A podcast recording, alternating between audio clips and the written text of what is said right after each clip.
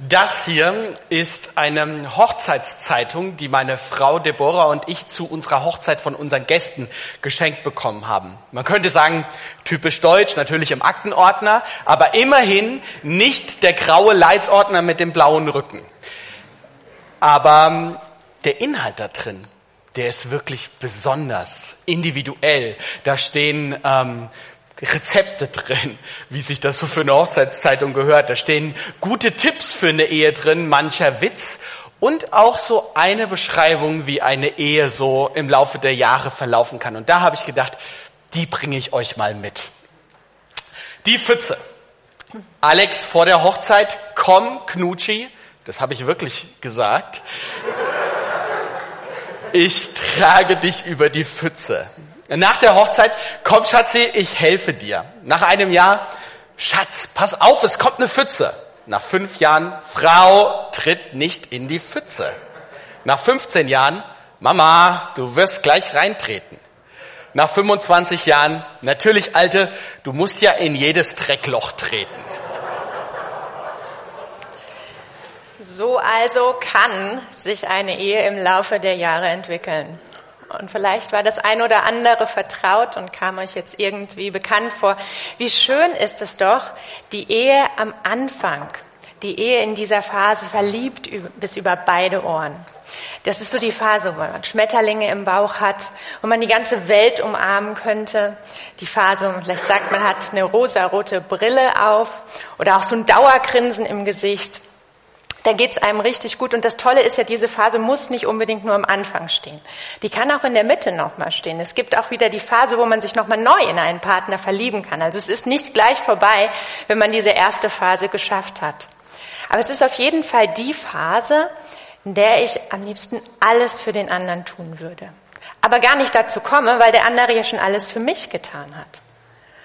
Und das ist ja auch ein ganz tolles Bild der Ehe. Eine Beziehung, die mir gut tut. Eine Beziehung, in der meine Bedürfnisse gestillt werden und in der der andere meine Macken und Fehler sogar noch süß findet. Man fühlt sich als eins. So eine richtige Einheit, genau so, wie es in 1. Genesis hier 2 Vers 24 beschrieben wird. Darum verlässt ein Mann seine Eltern und verbindet sich so eng mit seiner Frau, dass die beiden eins sind mit Leib und Seele. Da sind zwei Leute, aber sie werden eins. Und man kann das ganz kurz und knackig zusammenfassen in dieser mathematischen Formel. Eins plus eins ist eins. Jetzt schreien natürlich die Erstklässler auf, das stimmt nicht. Und das zu Recht. Aber eben doch, denn es ist ja genau das, was da steht. Da sind zwei und die werden eins mit Leib und Seele. Also doch, eins plus eins ist eins, ist tatsächlich eins. Und da wird deutlich, allein schon an dieser mathematischen, ganz simplen Formel, dass das eine besondere Einheit ist, die Ehe. Da steckt eben was Besonderes drinne. Die Ehe ist diese eine Einheit und die andere Einheit ist das Single-Dasein. Man könnte sagen, das ist eins, ist gleich eins. Hier stimmt es jetzt auch mathematisch tatsächlich. Eins ist eins. Und da fehlt nichts. Das ist schon vollkommen auch. Das ist nicht irgendwie weniger wert oder unvollständig, dieses Dasein. Nein, sagt Paulus, das ist sogar das Erstrebenswerte, als Single unterwegs zu sein, aber er ist sich sehr wohl bewusst, das ist nicht für alle gemacht. Er formuliert, ich wünschte, jeder könnte unverheiratet leben, wie ich es tue. Aber wir sind nicht alle gleich. Gott schenkt manchen die Gabe der Ehe und anderen die Gabe, unverheiratet zu leben. Er sieht das realistisch und sagt, das, was für mich passt, weiß ich, das passt nicht für alle anderen. Und so steht es nebeneinander. Die Einheit, als Single unterwegs zu sein und die Einheit in der Ehe. Anders aber gleichwertig. Nicht irgendwie mehr oder weniger wert. Und das ist ganz wichtig. Es war tatsächlich eine der Lektionen, die mein Mann und ich ziemlich am Anfang gelernt haben, als wir unterwegs waren, längere Zeit im Ausland. Und in so einer anderen Kultur, da laufen die Dinge ja auch anders. Ganz viel läuft da anders. Und die Tendenz ist da, gleich zu schauen, ist es besser oder ist das schlechter und das zu vergleichen und zu werten und dann für sich einzuordnen. Und die Erkenntnis damals für uns war, es gibt auch ein Anders, das ich einfach stehen lassen kann, das gleichwertig ist, dieses Anders. Und so verhält es sich hier mit dem Anders, einmal eben als Single eine Einheit zu sein und als Ehe eine Einheit zu sein. Und diese Eheeinheit ist es der, um die es heute Morgen geht. Auf die wollen wir den Fokus legen und uns das anschauen etwas genauer. Und wenn wir, also Alex und ich, jetzt heute Morgen hier von Ehe sprechen, da meinen wir damit eine lebenslange und auch eine öffentliche und eine ganz exklusive Beziehung zwischen einem Mann und einer Frau. Und es ist bewusst, dass das politisch und gesellschaftlich ja auch ganz anders gesehen werden kann. Und dass diese Definition, die ich gerade eben genannt habe, wahrscheinlich zu jedem einzelnen Punkt dieser Definition man auch ganz viele unterschiedliche andere Lebensformen, andere alternative Konzepte noch leben könnte. Und gerade daran merkt man, wie sehr doch die Ehe im Wandel ist, wie viel sich da verändert und dass es sich lohnt, da nochmal genauer hinzugucken auf diese Punkte lebenslang und öffentlich und exklusiv. Und da ist es eben, Ehe ist lebenslang, eine lebenslange Gemeinschaft, so ist sie angelegt, bis dass der Tod uns scheidet. Das ist lang. Und gerade dieser Punkt scheint ja doch zunehmend unrealistisch und vielleicht auch unattraktiv zu werden. Auf einer dieser riesigen Werbetafeln habe ich eine Werbung gesehen für Trauringe. Und da stand dann so als Slogan unten drunter, solange die Chemie stimmt. Von Anfang an ist hier eine zeitliche Begrenzung schon mitgedacht. Das lebenslang, das steht gar nicht mehr im Fokus, scheint unrealistisch, aber solange die Chemie stimmt, solange können wir doch zusammenbleiben. Und am Anfang stimmt die ja auch. Da ist es spannend in einer Beziehung, da knistert es und funkt es, man hat Spaß miteinander und das fühlt sich gut an.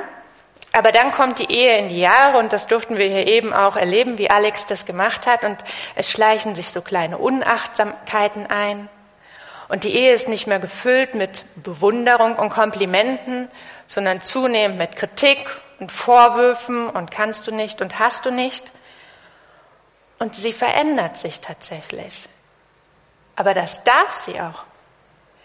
Die Ehe darf sich verändern, sie darf in verschiedene Phasen kommen. Man ist da miteinander unterwegs in diesen Phasen. Und solange das der Fall ist und man sich da miteinander verändert, tut das gut. Und man füllt die Ehe immer wieder neu und lässt sie nicht einfach zu einer leeren Hülle werden.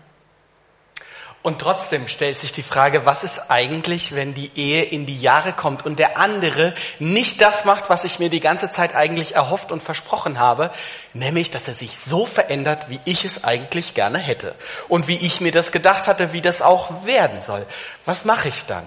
Wenn man spürt, oh, obwohl wir so oft drüber gesprochen haben, will der immer noch lieber am Strand liegen, dabei möchte ich doch gerne eine Städtereise machen. Oder wenn ich spüre, ich kann mit meinem Partner über meine Probleme eigentlich nicht so richtig sprechen und habe hab dann eine beste Freundin, einen besten Freund, mit, mit der Person geht das, geht das viel besser. Das Besondere an einer Ehe ist ihre Exklusivität ihre Ausschließlichkeit. Du sollst mein Partner sein und sonst kein anderer. Mit dem, mit dem Ja zum anderen ähm, beim Standesbeamten sage ich ja automatisch auch Nein zu jeder anderen Möglichkeit. Die Entscheidung für den einen ist eine Entscheidung gegen alle anderen. Mit dir will ich mein Leben, meinen Alltag, meine Tiefpunkte und meine Hochzeiten und nicht nur die Hochzeit, sondern meine Hochzeiten leben. Und den allermeisten Menschen ist es bis heute sehr wichtig, dass sie einen Partner haben. Und die Ehe ist öffentlich. Das ist wahrscheinlich das, was am meisten in der Kritik steht. Muss es denn wirklich sein? Ist es so ein kluges Konzept, so eine kluge Idee, das öffentlich-rechtlich vor dem Standesbeamten zu machen? Ich meine, es, man könnte doch auch erstmal gucken, ob das überhaupt klappt mit dem Zusammenleben. Und wenn es nicht funktioniert, ist es viel leichter, sich wieder, wieder zu trennen und auseinanderzugehen. Dann hat man vielleicht noch getrennte Konten und, und hat nicht alles zusammengeschmissen und jeder kann seiner Wege gehen. Das stimmt. Wo, wo der Inhalt einer Ehe alleine darauf liegt, dass sie, dass sie einen öffentlichen Charakter hat, dass man einmal vor der Öffentlichkeit Ja zueinander gesagt hat, wird sie heillos unterschätzt. Aber irgendwie scheint es den meisten Menschen wichtig zu sein, dass alle Welt weiß, dass man in einer Beziehung ist. Die meisten Menschen in Deutschland, die verheiratet sind, tragen an rechten Ringfinger einen Ring, von dem es nur noch einen zweiten, meistens dann noch mit einem kleinen Edelstein drin, ähm, von dem es noch einen zweiten gibt, um zu zeigen, ich bin mit einem anderen Partner zusammen. Und ich glaube auch nicht umsonst war dieser, waren die lauten Rufe in den letzten Jahren nach einer öffentlichen Anerkennung der nicht ehelichen Lebensgemeinschaften so laut, bis es in eine Ehe für alle gemündet ist. Also Ehe zeichnet sich aus durch lebenslang, exklusiv und öffentlich. Das, das ist natürlich noch längst nicht genug. Also wenn das alles ist, dann ist es ziemlich wenig. Denn wie wir schon gesagt haben, die Ehe kann ja in die Jahre kommen und dann kann das Miteinander kalt werden. Es regt sich nichts mehr und es passiert gar nichts mehr. Man lebt einfach stumm nebeneinander her. Oder, es gibt auch das Gegenteil, bei jedem kleinsten bisschen ist so richtig Feuer unterm Dach und es knallt und es wird nur noch gestritten und es gibt nur noch, nur noch Ärger. Und man wünscht sich eigentlich nur noch eins, nicht mehr mit dem Partner zusammen zu sein. Die Ehe wird zum Gefängnis. Du sollst nicht die Ehe brechen. So heißt es kurz und knapp im siebten Gebot. Gott schützt mit diesem Gebot die Ehe. Sie ist ihm wichtig. Gott hält Ehe für etwas Wertvolles, so sehr, dass er ihm ein ganzes Gebot widmet. Aber kann Gott wirklich wollen, dass man in einer Ehe ist, die für beide ein Gefängnis ist? Eine, eine Ehe, die von beiden Seiten als zermürbend und einschränkend empfunden wird. Wäre es da nicht richtig auszubrechen? Diesen Eindruck kann man bekommen, zumindest wenn man sich die Fakten anschaut. Eine Statistik zeigt tatsächlich, dass die Scheidungsrate 2020 bei 38,5 Prozent lag. Das heißt, auf drei Eheschließungen kommt jeweils eine Scheidung. Und das ist eine ganze Menge. Und dabei ist natürlich dieser Prozess der Scheidung, dieses Öffentlichwerdens nur der letzte Schritt. Die Ehe, muss man ganz ehrlich sagen, ist ja lange davor kaputt gegangen. Und meistens war das ein schleichender Prozess, der so zustande gekommen ist. Und irgendwann merkt man, unsere Ehe liegt in Scherben. Sie ist zerbrochen. Ein Prozess, weil man sich auf den Weg gemacht hat, Dinge nicht mehr zusammen zu besprechen, sondern nach und nach sich voneinander entfernt hat. Und Jesus weiß ganz genau, dass das passiert. Und er formuliert hier, Jesus sagt, ihr wisst, dass gesagt worden ist, du sollst nicht Ehe brechen. Ich sage aber, wer die Frau eines anderen begehrlich ansieht, hat mit ihr schon die Ehe gebrochen. Er hat es in seinem Herzen getan. Er macht hier ganz deutlich, das fängt früh an. Und das kann so sich wirklich einschleichen, ganz, ganz leise. Ehebruch, das ist etwas, was im Kopf beginnt, in meinen Gedanken und von da aus sich dann in mein Handeln und in mein ganzes Tun, in mein Reden auswirkt. Was sind das für Gedanken, die sich da so in den Kopf einschleichen und die ersten kleinen Risse erzeugen?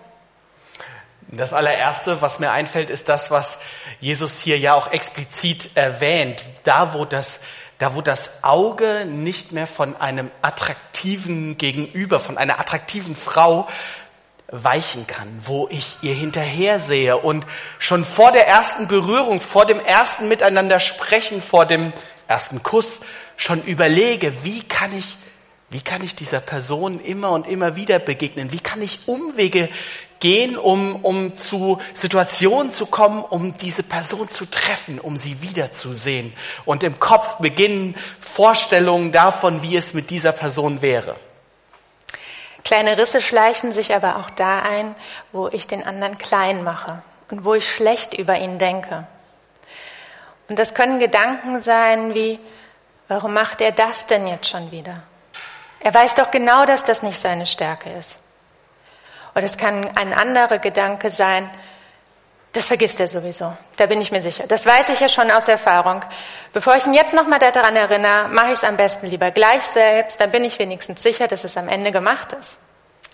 Oder aber wenn ich ähm, auf der Arbeit von meinen Kolleginnen gelobt und geschätzt werde und mir gesagt wird, boah, das machst du so gut, du hast du, deine Art und Weise mit Menschen umzugehen, dein Intellekt, dein, deine ganze Vorgehensweise, die begeistert mich. Und du wirst in du wirst in der Art und Weise, wie du wie du arbeitest und wie du handelst, respektiert. Und du kommst nach Hause und an dir wird nichts gelobt und respektiert, sondern rumgemäkelt und gesagt, warum hast du denn schon wieder vergessen, den Müll rauszubringen? Warum hast du denn nicht die Spülmaschine ausgeräumt? Kannst du das jetzt bitte mal machen?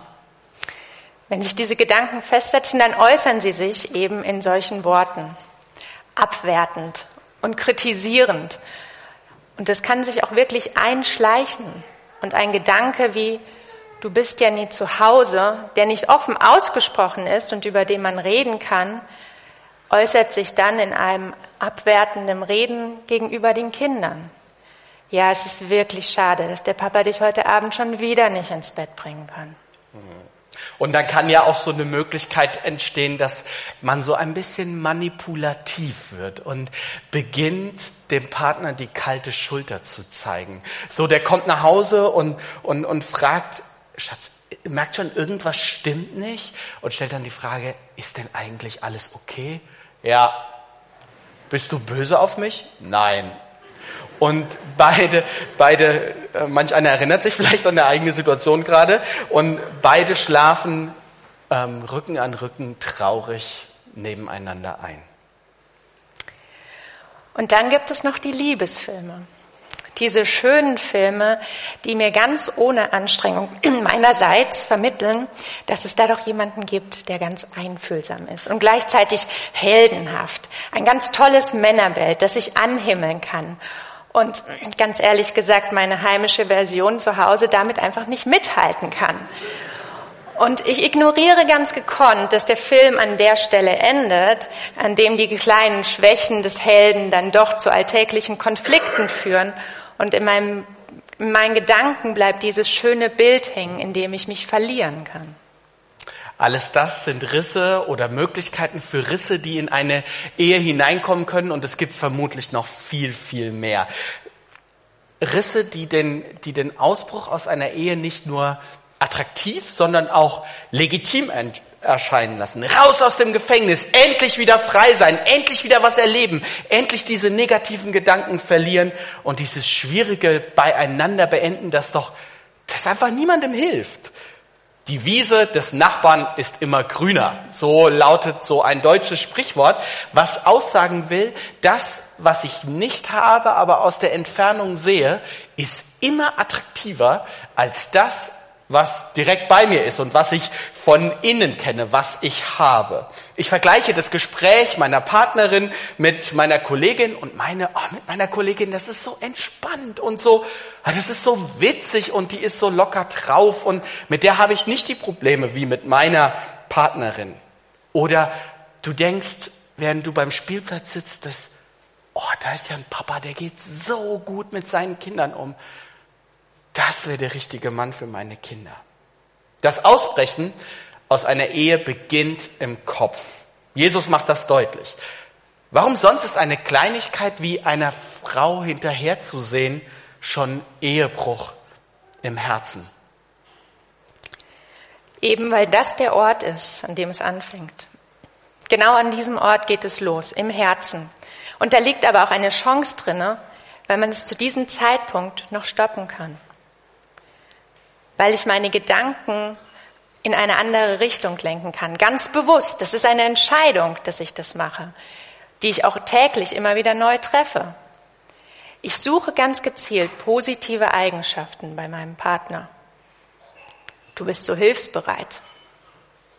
Du bist so witzig. Vielleicht muss ich suchen, aber ich werde was finden. Und wenn ich sowas hab, das bewusst auch dann als Kompliment zu formulieren. Du, ich fand das toll, wie du das geregelt hast vorhin. So ganz ruhig und sachlich. Das war richtig gut. Das auszusprechen. Dem anderen ganz bewusst zu sagen. Und auch diese Gedanken, die man hat, als Warnung wahrzunehmen. Und die Vorwürfe, die man gegen den anderen hat, wie ein Du bist so selten zu Hause, als eine Chance zu nutzen, darüber ins Gespräch zu kommen und zu sagen, ich wünsche mir, dass du mehr zu Hause bist. Ich vermisse dich, du fehlst mir. Lass uns doch mal schauen, wie das möglich ist, wie wir da zusammen eine Lösung finden können. Und das funktioniert gerade vielleicht auch am Anfang in der Phase, wo es eben noch sich um Gedanken handelt. Man kann miteinander ins Gespräch kommen und das kann einem helfen. In einem späteren Stadium, wenn man merkt, jetzt, wir haben eigentlich nur noch Konflikte, dann kann es auch gut sein, sich jemanden dazuzuholen von außen. Mit jemand anderem ins Gespräch zu kommen, der einem Sachen spiegelt. Sich Hilfe holen. Das ist ganz legitim, mit jemand anderem darüber ins Gespräch kommen. Denn es ist ja so, desto länger man sich kennt, desto besser kennt man den anderen. Man kennt seine Fehler, man kennt seine Schwächen, man kann ganz gezielt auch da ein bisschen provozieren und es wird dann immer schwieriger. Und es scheint dann so leicht, eben aus diesem eins plus eins ist eins, was eine Einheit sein soll, zu sagen, nee, lieber doch nicht. Es ist so anstrengend. Wir machen eins plus eins ist zwei. Und es scheint auch so richtig, so normal, Eins plus eins ist zwei. Wir gehen jeder unseren eigenen Weg. Wir machen unser Ding. Und trotzdem ist mehr möglich. Eben doch dieses eins plus eins ist eins. Da liegt eine Chance drinne, daran festzuhalten, an dieser Einheit. Da liegt ein Mehrwert drinne und gerade da liegt auch die Freiheit. Wir sind ja überzeugt davon, dass die zehn Gebote uns helfen wollen, eine Kunst befreit zu leben zu entwickeln. Und man kann ja fragen, worin liegt eigentlich die Freiheit bei diesem, bei diesem Ehebruchverbot? Ich bin überzeugt, sie liegt darin, dass Gott uns mit der Ehe einen, einen Freiraum schenken will einen Raum der Freiheit. Sowas wie ein Stück Paradies. Da, wo Adam und Eva ganz ohne Scham nackt beieinander und voreinander sein konnten und sich nicht verstecken mussten. Und ich meine das nicht nur, natürlich auch, nicht nur im körperlichen Sinn, sondern als ganze Person. Ah, so eine Beziehung, die wäre wunderbar. Die Bibel zeigt, es gibt ein Vorbild dafür. Es gibt so eine Beziehung. Sie ist, sie ist möglich. Die Bibel spricht davon, dass die Beziehung zwischen Gott und Menschen ein Vorbild, ein Gleichnis dafür ist, wie die Beziehung zwischen Mann und Frau sein kann und soll. Und ich habe euch einen Text mitgebracht, der ist, der ist gigantisch, finde ich, dafür, wenn man überlegt, das würden zwei Ehepartner zueinander sagen. Schau mal mit aus dem Alten Testament, dritte Mose. Dort sagt Gott selbst, meine Wohnung soll in eurer Mitte sein. Euch gegenüber empfinde ich keine Abscheu. Ich werde mitten unter euch leben. Ich will euer Gott sein und ihr sollt mein Volk sein. Denn ich bin der Herr, euer Gott, der euch aus Ägypten geführt hat. Damals wart ihr Sklaven der Ägypter und habt unter ihrem Joch gelitten. Dieses Joch habe ich zerbrochen und euch zu freien und aufrechten Menschen gemacht. Was für, was für Worte. So wie Gott sein Volk erwählt, so wie er ihm Treue verspricht und mit seinem Volk in eine, in eine offene und nicht gekannte Zukunft gehen will. So kann er möglich sein. Die Beziehung zwischen Gott und seinem Volk, zwischen Jesus, dem Bräutigam und der Gemeinde, die Braut, wird zu einem Vorbild für das und zum Ausgangspunkt wie Ehe gelingen kann. Frei von bindenden und, und einengenden Zwecken, wofür eine Ehe hm, da zu sein hat, was sie zu leisten hat, was sie bringen muss, was, was da sein muss, damit es sich lohnt. So fragen wir ja heute. Ne? Also äh, wann lohnt es sich denn, eine Ehe einzugehen? So Zwecke gibt es schon ganz lange, die gab es schon immer. Ich habe euch ein paar noch mitgebracht. Es gibt viele, viele Formen davon. Das eine ist zum Beispiel ganz klassisch Nachkommen, Zeugen und Erziehen. Also die Ehe ist dafür da gewesen, um den Fortbestand der Sippe oder der, des Geschlechts der Familie zu sichern. Ähm, aber was, wenn Kinder groß sind oder man keine Kinder bekommen kann? Oder die Ehe wurde lange verstanden als ein Erlaubnisraum für die eigentlich, eigentlich schlechte und negativ besetzte Sexualität. Eigentlich ist Sex überhaupt nichts, nichts Gutes und nichts Schönes. So wurde das lange, lange Zeit verstanden. Aber wenn, wenn, wenn es nicht anders geht, dann bitte wenigstens im Rahmen der Ehe. Aber was, wenn beide Partner ein gegensätzliches Verständnis von Erlaubnis haben? Und das Gleiche gilt auch noch mit so einem klassisch traditionellen Zweck, dass der Partner einem die das gute Auskommen besorgt. Also man hat ja lange Zeit geguckt, dass man so heiratet, dass man sich wirtschaftlich wenigstens nicht verschlechtert. Besser ist es, sich sogar noch ein bisschen zu verbessern. Jetzt denkst du vielleicht, ja, Alex, das sind, das sind doch alte Hüte. Das ist, doch, das ist doch eine alte Geschichte. Das haben wir doch längst überwunden. Ich glaube, das stimmt in vielen Fällen, aber es gibt, es gibt neue Zwecke, die, die eine Herausforderung sind. Zum Beispiel, dass die Ehe als die Regenerationsstätte für mich verstanden wird. Also der Ort, an dem, an dem ich von den Anforderungen der Gesellschaft und der Wirtschaft mich erholen kann einmal durchatmen in dem immer schneller und anstrengender werdenden Lauf der Zeit, der Gesellschaft und der Arbeitswelt. Ein Ort, wo ich nicht meine Leistung zu bringen habe. Ein Ort, wo meine Beziehung wieder, wo ich durch die Beziehung wieder fit gemacht werde. Oder, dass die Ehe dafür da ist, dass ich mein persönliches Lebensglück finde.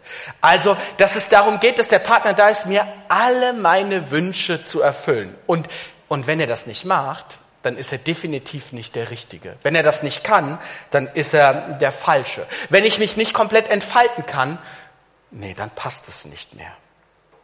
Vielleicht kennst du ja die Frage, was habe ich eigentlich davon? Was für ein Druck. Was hilft gegen diese Zwecke? Es hilft der Blick auf Gott. Der Blick auf Gott und wie er den Bund mit, mit seinem Volk, wie Jesus den Bund mit seiner Gemeinde eingeht und wie Gott treu ist. Ein Bund, der einen eindeutigen Start hat und der in eine offene Zukunft geht. Wir Menschen, ich glaube, wir Menschen brauchen solchen Ort. Und so ein Ort kann und will die Ehe sein? Die Ehe will ein Ort sein, an dem ich mich angenommen weiß. Auch wenn es mir heute mal schlecht geht. Auch wenn ich nicht gut drauf bin. Auch wenn ich mich in unserer Beziehung gerade nicht so richtig wohlfühle. Ich bin angenommen. Und ich darf auch zulassen, dass es mir schlecht geht, weil ich weiß, der andere hält das aus. Der andere hält mich aus. Und ich darf mich in dieser Ehe entwickeln. Ich muss nicht perfekt sein. Da ist Raum, sich miteinander zu entwickeln. Und alleine so einen Ort zu haben, an dem man so sein darf, das ist schon unglaublich wertvoll. Das ist ein echtes Geschenk. Aber man kann noch eine Stufe draufsetzen. Es gibt noch dieses Plus, das da noch ist. Es gibt tatsächlich noch etwas mehr. Ich kann mit meinem Partner einen Auftrag finden, der über uns beide hinausgeht. Und das ist ein Gedanke, den Francis und Lisa Chan in ihrem Buch Du und ich in Ewigkeit aus, so ausfalten und ausbreiten und dem nachgehen. Was sie damit meinen ist, dass man einen Fokus hat außerhalb der Ehe, man sich auf etwas anderes fokussiert. Dass man gemeinsam an einer Aufgabe in Gottes Reich dran ist und gemeinsam quasi an einem Strang zieht.